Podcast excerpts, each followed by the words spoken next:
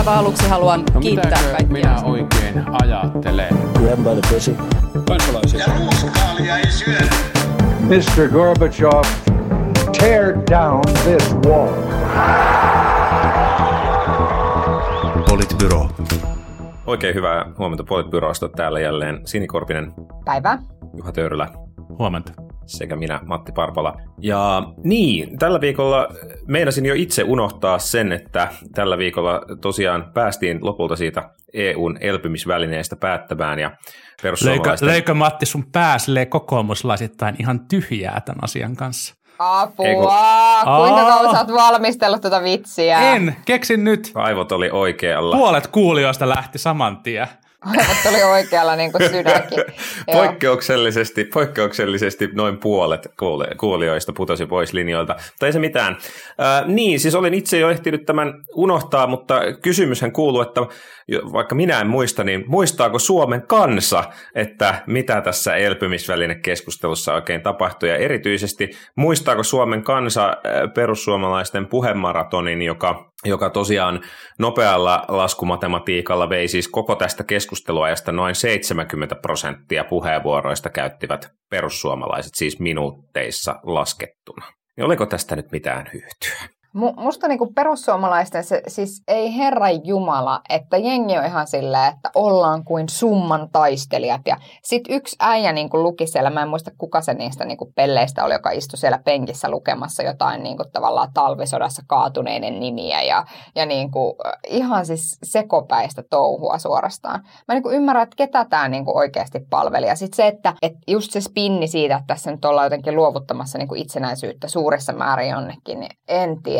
Mul, hyvä, että ratkaisu tuli, mutta huomaa kyllä, on, on tosi kiinnostavaa, että miten niinku huomaa tässä esimerkiksi omassakin politiikka ympyrässäni siis sen, että, että jotenkin saman puolueen sisällä sulla on niitä ihmisiä, jotka on silleen, yes, hyvä. Ja sitten sulla on niitä ihmisiä, jotka on silleen, vain seitsemän isänmaallista kokoomuslaista olisi tarvittu lisää, niin tämäkin olisi kaatunut. Mutta todella ei, ei, se, ei se ollut seitsemän vain. Niin, mulla on semmoinen jotenkin paikka sydämessä kyllä tällaisia niin kuin parlamentaarisia viivytyspuhemaratoneja kohtaa ehkä sen takia, että, että jotenkin tulee ja on tullut seurattua yhdysvaltalaista poliittista kulttuuria ja poliittista fiktiota tietenkin tosi paljon. Ja, ja mä mietin, että, että, että minkä takia jotenkin tämä ärsytti mua, mutta sitten tavallaan esimerkit Yhdysvalloista tuntuu niin kuin hauskoilta ja nostalgisilta, ja samoin ehkä joku niin kuin EU-jäsenyyden jarrutustaistelu tuntuu nyt sellaiselta niin kuin poliittisen historian nostalgialta, että miksi se, se ei niin kuin ärsytä samalla tavalla kuin tämä, ja tietenkin varmaan se ajankohtaisuus vaikuttaa, ja sitten varmasti niin kuin omat ennakkoasenteet eri puolueita ja eri toimijoita kohtaan, kohtaan vaikuttaa, vaikuttaa aika paljon. Mutta se, mitä, niin kun, mitä perussuomalaisten olisi kannattanut tuossa niin kun miettiä, koska mä, mä en usko, että tämä oli ehkä, niin kun, siis perussuomalaisten hyötyy yleisesti siitä, jos, jos tämä aihe on, on niin kuin julkisessa keskustelussa mahdollisimman pitkään, ja se varmaan, niin kuin, se varmaan hyödytti perussuomalaisia siis jossain määrin. Mut et, ja, ja sitten esimerkiksi Hesari, Hesari antoi heille niin kuin valtavasti, valtavasti näkyvyyttä, mikä varmasti, varmasti niin kuin hyödyttää, hyödyttää niin kuin kanssa, koska, koska niin kuin selkeästi Hesarin politiikan toimituksessakin on huomattu, että, että, että niin kuin tämän tyyppinen uutisointi, ja totta kai tässä oli uutisarvoakin, mutta tämän tyyppinen uutisointi selkeästi jotenkin niin kuin siitä on, siitä on niin kuin hyvä ja miellyttävä kirjoittaa. Mutta, mutta se, mikä mun mielestä niin perussuomalaisella meni ehkä pieleen, oli se, että, että sitten kun tekee tuollaista niin kuin, äh, puhemaratonia jarruttaakseen päätöksentekoa, niin jotta sillä saisi niin kuin mahdollisimman laajat sympatiat, niin siinä pitäisi olla jotenkin selkeästi sanottuna ääneen se tavoite, mitä nyt, mitä nyt niin kuin tehdään. Ja, ja, ja ehkä olisi kannattanut vielä niin kuin tavallaan korostaa sitä, että tässä pyritään nyt niin kuin flippaamaan keskustan ja kokoomuksen, kokoomuksen kansanedustajia, ja, ja totta kai tätä vähän niin kuin yritettiin. Ja sitten se toinen asia on se, että, että sen pitäisi pysyä jotenkin jollain tavalla säilyttää sellainen niin kuin, niin kuin arvokkuuden tuntu siinä, siinä niin kuin tekemisessä.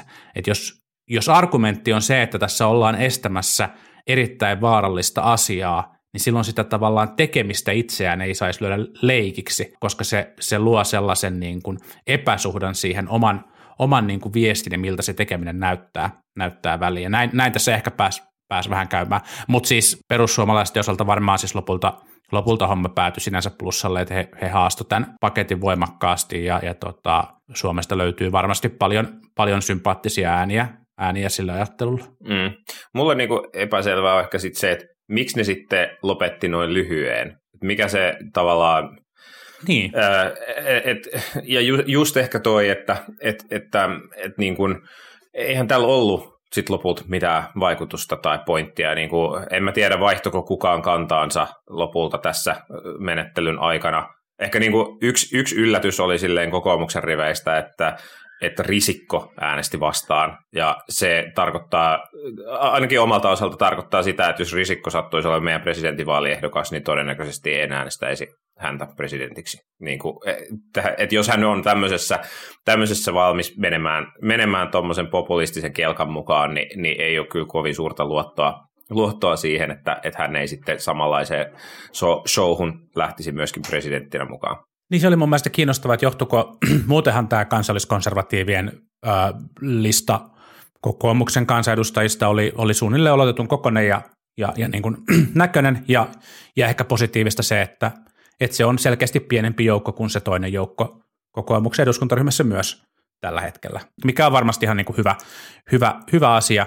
Ja, ja, ja siis on niin kuin, ei, mun mielestä, tarvitse, tai siis mun mielestä on niin kuin selvää, että tämä asia jakaa kokoomuksen eduskuntaryhmää, mutta ei, ei pidä mun mielestä ehkä niin kuin ylidramatisoida sitä, että miten tota ryhmää, eduskuntaryhmää repivä asia tämä sitten kuitenkaan, kuitenkaan on, että, että tällaisia välillä, välillä eduskuntaryhmille tulee ja, ja, ja kokoomus on tässä tietenkin perinteisesti tosi vahvana EU-puolueena, niin, niin nyt myös sitten tällä niin kuin kansalliskonservatiivien siivellä vastaa siihen haasteeseen, mitä, mitä perussuomalaiset suomalaisille oikeistopuolueille tällä hetkellä esittää. Mä Risikosta ehkä yllätyin pikkusen itsekin. Sinänsä tavallaan Risikon vaalipiiri on varmaan sitä kansalliskonservatiivista päätyä kokoomuksen äänestäjäkunnassa, joten voi ajatella, että, että siinä mielessä päätös on ymmärrettävä, mutta, mutta kieltämättä toi Matin huomio siitä, että, että jos Risikko olisi vaikkapa presidenttiehdokkaana, niin on tässä mun mielestä, tässä mun mielestä sinänsä kyllä kiinnostavaa, että Risikon asema, olisin kuvitellut, on hyvin, hyvin vahva ja, ja ehkä, ehkä hän jopa niin kuin pystyisi pystyisi aika vahvana viestiänä kertomaan, niin kuin minkä takia olisi toisen tyyppiseen ratkaisuun,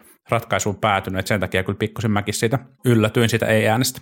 Joo, siis se Risikon, se kyllä, ja siis se oli just niin kuin Matti sanoi, että itsekin en kyllä yllättynyt kenestäkään muusta sillä listalla paitsi hänestä, mutta että, että se, mä en oikein tiedä, musta tuntuu välillä, välillähän, niin kuin, että t- tavallaan hän on niin kuin ollut mun silmissä aika ristiriitainen poliitikko siis siinä mielessä, että välillä, siis hän on hyvin niin kuin voimakas ja, ja kyllä niin kuin juuri niin kuin retorisesti taitava ja, ja näin, mutta sitten samaan aikaan niin kuin esimerkiksi suhteessa vaikkapa sellaisiin uudistuksiin, jossa ehkä omalle alueelle kohdistuisi jotain heikennyksiä tai muita, niin sitten ikään kuin se rohkeus tehdä niitä uudistuksia ehkä sit loppuu niin kuin siinä. Ja sitten mulle jotenkin tästäkin tuli niin kuin ensimmäisenä valitettavasti mieleen se, että tässä ei ehkä taustalla ole mitään semmoista voimasta ide- voimakasta niin kuin ideologista ajatusta, vaan se, että on se pelko siitä, että tämä tulee niin kuin vastaan vaalikentillä.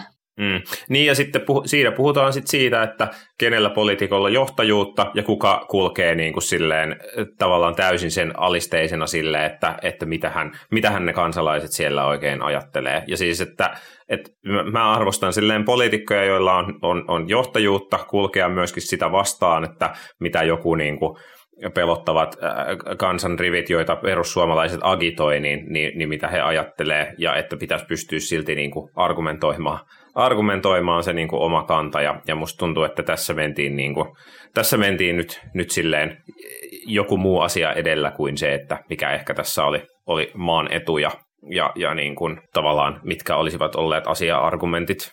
Niin ehkä, e- ehkä tuohon sanottakoon toki vielä siis se, että, että kyllä mun mielestä se kansalliskonservatiivinen näkökulma tähän elvytyspakettiin ja siihen suuntaan, mihin, mihin niin kuin EUta halutaan viedä – on niin kuin ihan legitiimi poliittinen mielipide. Se ei ole sinänsä, että se on, se on tavallaan niin kuin, se on niin kuin kanta, jonka voi niin kuin mun mielestä perustellusti ottaa, ja, ja siinä ei sinänsä ole niin kuin lähtökohtaisesti mun mielestä mitään, mitään niin kuin vääräistä kantaansa voi niin kuin perustella. Ja mun mielestä esimerkiksi monet perussuomalaiset tai sitten vaikkapa niin kuin Ville Ryhmän on sinänsä ihan niin kuin jopa asiallisesti perustellut sitä sitä niin kuin, tota näkökulmaansa. Risikosta mä ehkä yllätyin just sen takia, että se ei, hän ei niin kuin osoittanut aikaisemmassa keskustelussa tässä sen tyyppistä, niin kuin ainakaan julkisessa keskustelussa sen tyyppistä johtajuutta, mihin just Matti viittasi, että, että näistä perusteista näen, että tämä ratkaisu on väärä ja siksi päädyn, päädy niin kuin tähän suuntaan, ja sen takia tämä oli mun mielestä ehkä niin kuin poliittisen viestinnän kannalta häneltä niin kuin pidemmällä tähtäimellä potentiaalisesti stiplu, mutta, mutta jäänyt nähtäväksi.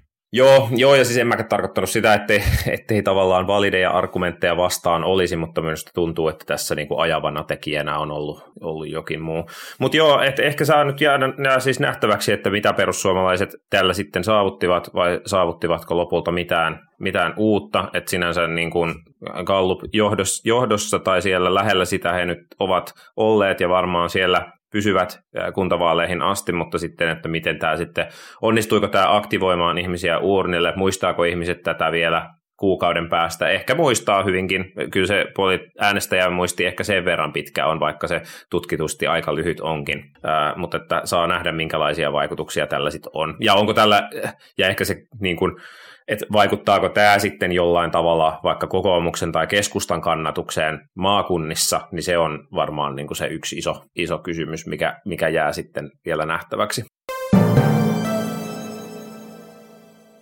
Ehkäpä voimme jatkaa tässä hieman, hieman podcast kärsi, podcastimme kärsi yhteysongelmista, mutta, mutta jatkakaamme toiseen aiheeseen ja toivomme, että että yhteysongelmista päästään. Nimittäin seuraavaksi käsittelemme korona-aihetta siltä osin, että hallituksella on selvästi ollut nyt hankaluuksia hahmottaa, että kuka sitä hallituksen päätöksentekoa oikein ohjaa ja, ja vaikutelma on, alkaa olla se, niin kuin kansanedustaja Honkasalo tässä totesi, että se on nyt niin, että, että pääministeripuolella on yksi, yksi kanta ja kaikilla muilla puolueilla on joku toinen kanta siihen, että saisiko näitä kulttuuri- ja muita tapahtumia avata, kun kerran ravintoloitakin saa avata. Ja, ja kieltämättä näin niin kuin politiikan seuraajana tilanne näyttää siltä, että, että ministeri Kiuru ja sosiaali- ja terveysministeriö pitkälti nyt määrittävät, että mitä tehdään ja kaikki muut ovat aseettomia näiden kahden edessä. Onko se niin?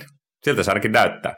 Parasta oli eilen, kun Maikkari oli uutisoinut tästä ja sitten siinä oli, että MTV-uutisten lähteiden mukaan Kiuru oli todennut jossain työryhmässä, että jos tuntuu kohtuuttomalta ja epäreilulta, niin sitten voidaan tehdä niin, että laitetaan ne ravintolatkin sitten kiinni, eikä sinne terasseillekaan saa mennä. Niin sitten sanoi vaan himassa puolisolleni, että tähän kuulostaa siis aivan meidän kasvatusmenetelmiltä, että kun lapsi sanoo, että ei kun mä haluan viisi karkkia enkä kolme karkkia, niin aika usein me sanotaan, että no voidaan me ottaa ne kolmekin karkkia sitten, jos tämä harmittaa sua näin paljon. Sitten mä ajattelin vaan jotenkin, että kiuru, kiuru on niin kuin vetää tälleen aika silleen keskiverto suomalaisvanhemman tyyppisesti tätä hommaa.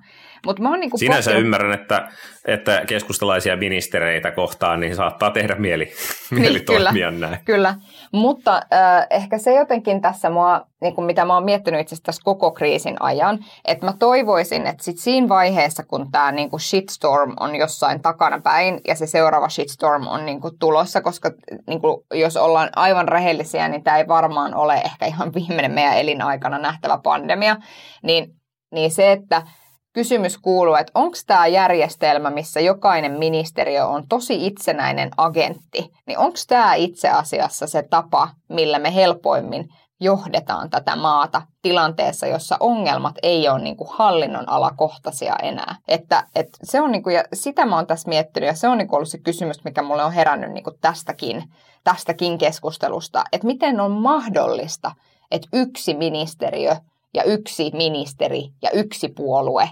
sanelee, että miten tehdään. Niin varmaan tässä tilanteessa vaikuttaa toki myös se, että, ainakin julkisuudessa olleiden tietojen perusteella pääministeri vaikuttaa, vaikuttaa painottavan tätä niin kuin terveysturvallisuutta tässä valmistelussa, valmistelussa niin kuin STM ja, ja tota, ministeri Kiurun, Kiurun tavoin. Mutta eihän silloin mitään, eihän, se, eihän silloin väliä. Se on edelleen sitä samaa puoluetta. Ihan mukavaa, niin, että niin. pääministeri tätä niin kuin painottaa. Ei, mutta, mutta tarkoitan, tarkoitan siis sitä, että jos vaikkapa jos pääministeripuolueesta, pääministeripuolue olisi eri kuin, kuin vaikkapa, vaikkapa sitä STM-johtava puolue, niin tilanne voisi olla niin kuin, mm. olla niin kuin erilainen. Veikkaa, että tässä tavallaan niin kuin, tämän tyyppisessä kriisitilanteessa, niin sillä, jos päämi on vahva hallituksen sisällä, niin, niin, niin se voi tavallaan olla se kokoava voima, mutta mun mielestä toisin niin kysymys on niin kuin, on niin kuin hyvä siitä, että miten sitä hallintoa pitäisi tällaisessa kriisitilanteessa järjestää. Ja, ja siis onhan niin, että, että ministeriöt on viritetty tällä hetkellä lainvalmistelukoneistoksi eikä, eikä niin kuin kriisijohtamisen koneistoksi. Ja kyllähän se tässä on niin kuin näkynyt, vaikka sitten toki näihin keskusteluihin täytyy ehkä aina sanoa se, että, että me olemme pärjänneet siis hyvin Suomi on pärjännyt tässä, tässä niin kuin hyvin, ja mä olen silti samaa mieltä, että jälkeenpäin on syytä arvioida tämä niin kuin meidän johtamisen, johtamisen järjestelmä. Mielestäni se on ollut, niin kuin, ollut kiinnostava lukea niitä keskustasta ja, ja tota, vihreistä ja, ja vasemmistoliitosta ja, ja nyt siis myös ilmeisesti THLstä tulleita, tulleita niin kuin huomioita siitä, että terveysturvallisesti pitäisi pystyä miettimään sitä, että miten, miten näitä tapahtumia pitäisi avata, ja, ja siis eittämättä näin, näin niin kuin varmasti, varmasti on, mutta, mutta et, et se, se terveysturvallisesti on semmoinen turvasana, minkä, minkä kaikki niihin, niihin omiin kommentteihinsa heittää, koska, koska sitten kuitenkaan tämä tautitilanne ei ole helpottanut ehkä ihan niin paljon kuin me oltaisiin me oltaisiin toivottu. No nythän on sitten kuultu, että, että hallituksessa on, on pöydällä esitys tai on valmisteltu esitys siitä, että, että miten tilannetta voitaisiin voitais vähän helpottaa ja, ja tota, hyvä, hyvä näin. Ja, ja, tota, ja tietenkin ihan hyvä, että se tulee sieltä niin kuin virkamiesten, virkamiesten valmistelevana, että ehkä tässä nyt näkyy, näkyy myös sit se, että tämä asia herättää tosi paljon keskustelua, minkä takia myös, myös sitten johtavat poliitikot haluaa ottaa asiaan kantaa, kantaa myös, myös niin kuin julkisesti. Onko sitten oikea aika, siis on selkeästi, selkeästihan on siis niin, että on niin kuin absurdeja tilanteita, että et, et futiskatsomoon ei voi ottaa, ottaa niin kuin ihmisiä, mutta sitten voi olla tota, ravintolan terassi, terassi niin kuin pullolla ihmisiä katsomassa screeniltä. Siinähän tietenkään ole mitään järkeä, tämän tyyppiset niin kuin epäkohdat on, on niin kuin selkeästi niin kuin huonon valmistelun ja huonon suunnittelun tulosta tässä asiassa, ja tällaisiin juttuihin pitäisi, pitäisi totta kai niin kuin puuttua. Mutta sitten se, että, että mikä vaihe on niin kuin oikea vaihe avata tapahtumatoimintaa, kulttuuritoimintaa merkittävästi lisää, mikä vaihe on oikea vaihe siihen, että ravintoloiden rajoituksia puretaan lisää, niin mun mielestä se kysymys on edelleen tosi tosi vaikea. Niin ja sitten se, se mikä tietysti täytyy sanoa ehkä osin hallituksen ja viranomaisten puolustukseksi on se, että tietysti yksi asia on se, että, että mitä tehdään virkavastuulla ja mikä on poliittisia päätöksiä, ja niin kuin jossain määrin vir- viranomaiset on pakotettuja tuo, niin kuin tulkitsemaan sitä, mitä, mitä niin kuin tämä osittain löyhäkin lainsäädäntökehikko antaa, antaa niin kuin, niin kuin mahdollisuudeksi tehdä. Ja sitten, sitten toinen juttu on se, että et tietysti tämä niin pandemian torjuntahan on tietyllä tavalla matematiikkaa ja tilastotiedettä, eli ikään kuin jos sä löysäät tosi paljon jossain toisella kulmalla, niin sitten se voi olla, että jossain toisaalla pitää, täytyy pitää kireemmällä, koska muuten, jos kaikkialla löysätään yhtä aikaa, niin silloin se tarkoittaa sitä, että, että sitten se tauti voi lähteä niin kuin eksponentiaalisesti käsistä. Mutta ehkä tässä just se, mitä on tapahtunut, on se, että ravintoloilta on tullut ja Maralta on tullut edunvalvoja niin kuin hirve, hirvittävä paine koko ajan näiden ravintoloiden osalta, ja sitten tapahtuma- ja kulttuuriala on ehkä sitten, no se ei ole näkynyt yhtä paljon ja se ei tietysti ehkä sitten, että et tavallaan nyt ihan todella ymmärrettävästi se turhaumus tulee läpi, kun ravintola-ala on saanut osittain paineen avulla läpi sen avaamisen ja sitten niin kuin muut alat ovat jääneet jälkeen ja sitten se epäoikeudenmukaisuuden tunne joka vielä voimistuu tässä, kun tämä korona varmaan alkaa itse kutakin kur- turhauttamaan voimakkaasti, ja niin, niin se epäoikeudenmukaisuuden tunne tietysti on tässä niin huutava. Ja, ja se on se, missä kohtaa sitten niin poliitikkojen pitäisi pystyä parempaan kuvaan siihen, että no joo, lähiviikkojen aikana ehkä tulee jotain. Niin ja siis tähän niin kuin tapahtuma- ja kulttuurialaan on mun mielestä koko ajan liittynyt siis se, että tavallaan se ravintola-ala on sillä tavalla simppeli, että ravintolat joko on kiinni tai ravintolat on auki. Ja, ja sitten tavallaan niiden ihmisten, jotka on ravintolassa töissä, niin se tilanne on tietyllä tavalla ne on niin kuin ravintola-alan työntekijöitä tai ravintola-alan yrittäjiä ja sitten me ymmärretään se niiden niin kuin tulon muodostumisen logiikka ja, ja tavallaan se, että miten, mistä se niin kuin ravintoloiden tulo tulee ja mistä se niin kuin ei tule ja ketä kaikkia siellä on töissä ja niin kuin näin. No mutta siis ta- sit tapahtuma- ja kulttuurialalla niin se niin kuin tapahtumiin liittyvä tavallaan se, että se tulo tulee niin kuin esimerkiksi festareiden osalta hyvin voimakkaasti tiettyyn vuoden aikaan tai sitten se, että se ala on täynnä freelancereita eikä palkkasuhteessa olevia ihmisiä tai sitten se niin kuin just se logiikka, että, että mistä sitä niin kuin rahaa tulee, että sitä tulee siitä, että sä meet sinne keikalle, että sit se ei pelkästään esimerkiksi tässä ajassa se, että sulla on vaikkapa levyjä ja, ja niin kuin sitä teostomaksua ja muuta, niin ne ei ole enää niin kauhean suuria tuloja, tuloja samalla tavalla kuin ennen. Et meillä on tavallaan se ala, jonka, joka on tosi moninainen verrattuna vaikka siihen ravintola-alaan. Ja valitettavasti tässä näyttää siltä, että me, meidän niin kuin nykyiset hallituspuolueet eivät ole ehkä ihan täysin ymmärtäneet sitä, kun näitä päätöksiä on tehnyt, tehty. Että kyse ei ole vaan siitä, että joku festari ei vaan tapahdu, vaan kyse on niin kuin massiivisesta koneistosta, jossa on niin kuin yksin yrittäjiä ja pienyrittäjiä siellä taustalla tai freelancereita. Niin, niin musta niin kuin tämä näyttää siis siltä, että, että tähän asiaan on herätty tosi myöhään siellä hallituksessa. Ja sillä tavalla mä, niin kuin, että nyt sitten sanotaan, että onhan sinne tullut tukea, joo, mutta siinä kesti vuosi. Ja esimerkiksi siihen ensimmäiseen yritysten ö, kustannustukipakettiin, niin siihenhän eivät liittyneet siis toi tapahtuma-ala mitenkään. Mm, mm, kyllä. Mm. Jossain määrin kai yritystukia on, on siis tapahtumakulttuurialalle mennyt, mennyt myös, ja nyt tosiaan tuli tämä lisätalousarvio huhtikuussa, mihin, mihin Sini, Sini viittasi, mutta joo, liian vähän ja, ja, ja liian myöhään eittämättä on, eittämättä on tehty. Ja mun mielestä Matti analyysi siitä, että, että ravintola-ala on pystynyt niin näkyvästi dominoimaan julkista keskustelua tässä näin, että, että se on niin kuin, se, sen takia on, osittain sen takia eittämättä on syntynyt tämän tyyppinen, tämän tyyppinen tota, epäsuhta. Ja, ja niin kuin THLn Salminen arvioi, niin tässä on myös, myös tavallaan niin kuin erityyppiset lainsäädännölliset niin kuin tekniset kehikot, jotka on sitten johtanut tähän niin kuin onnettomaan tilanteeseen. Lisäksi siinä niin kuin ravintola-alassa verrattuna kulttuuri- ja tapahtuma-alaan on se, että varmaan suuren yleisön näkökulmasta on niin, että on helpompi elää vuosi ilman, että sä meet konserttiin, joissa ihmiset eivät välttämättä käy vuoden aikana muutenkaan merkittäviä määriä kertoja. Että se, ne kulttuuriharrastajat, jotka käyvät vaikka joka kuukausi jossain tapahtumissa ja teattereissa ja muissa, niin se on varmaan niin kuin Suomen kansasta kuitenkin aika pieni määrä. Mutta että, että sitten se ravintolapuoli ja tavallaan ne niin kuin baarit ja kaikki muut, niin ne on niin kuin sellaisia, joissa, joissa meillä on niin kuin ehkä jaetumpi kokemus tässä yhteiskunnassa, jolloin tavallaan se kilpistyy just siihen, että jumalauta, en ole päässyt terdeille vetämään olutta niin kuin, nyt niin kuin mitä pitkään pitkään aikaan, että, että, että, se tun, että tavallaan siinä, että siinä on niin kuin myöskin se, että varmaan myöskin se ihmisten puolelta tuleva paine ja se mm. semmoinen on niin kuin suurempi sen takia, että, että sitten se on arkipäiväisempää ja se näkyy siinä poikkeusajassa ehkä enemmän kuin, kuin kulttuurialan, kuin kulttuurialan poissaolo.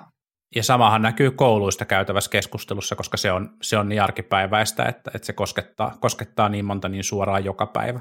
Näinhän Kyllä. Se on. Mm. Mutta just, että poliitikkojen pitäisi pystyä niinku näkemään sen yli, että mikä on arkipäiväistä. Tavallaan, että, te, niinku, että, että niin, valtakunnan johtavat poliitikot on niitä, joiden pitäisi ottaa huomioon se yhteiskunnan niinku koko, kokonaistilanne, että ei saisi alistua tavallaan siihen, että joo, että arjen, arjen asiat tuntuu tärkeältä ja, ja ne näyttäytyy monelle ja niille pitää tehdä varmasti jotain, mutta ei saisi unohtaa niitä asioita, jotka on niinku, kulttuurialan liiketoiminta on luonteeltaan erilaista, että tapahtumia on harvemmin, mutta ne on paljon isompia silloin tavallaan sen yhden tapahtuman toteutumisella voi olla tosi iso merkitys. Ja sitten poliittisen viestinnän osalta tietenkin hallituspuolueella on tullut kaikilla stiplu siinä, että, että se, sitä tavallaan keskustelua turvallisesta avaamisesta ja, ja siitä, että mikä on se niin kuin visio paremmasta huomisesta, niin sitä ei ole käyty ja nyt sitten ihan niin kuin viime, viime metreillä osa, osa porukasta alkaa esittää niin kuin julkisuudessa vaatimuksia, mitkä ei, ei itse asiassa heitäkään niin kuin poliittisen viestinnän kannalta kyllä en usko varsinaisesti hyödyttää, koska se vaikuttaa vaan siltä, että, että tota, ollaan oltu heikkoja.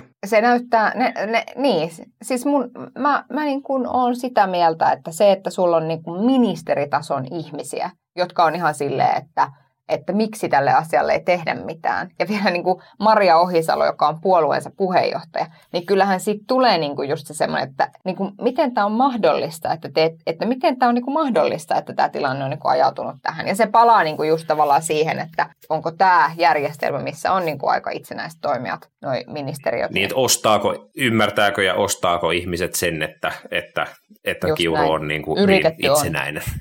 Joo, niin, just niin. näin. Niin ja siis pääministeripuolueelle tämä mun mielestä on niin kuin itse asiassa suurin ongelma, koska pääministeripuolue ei tällä hetkellä kykene jotenkin niin kuin ottamaan kantaakseen sitä viestiä yhteiskunnan avaamisesta ja siitä, että mikä se, mikä se niin kuin pläni on, on tästä koronasta ulos. Se, se ei niin kuin näy, siinä, näy siinä viestissä tällä hetkellä ja, ja SDP kärsii kyllä varmasti siitä.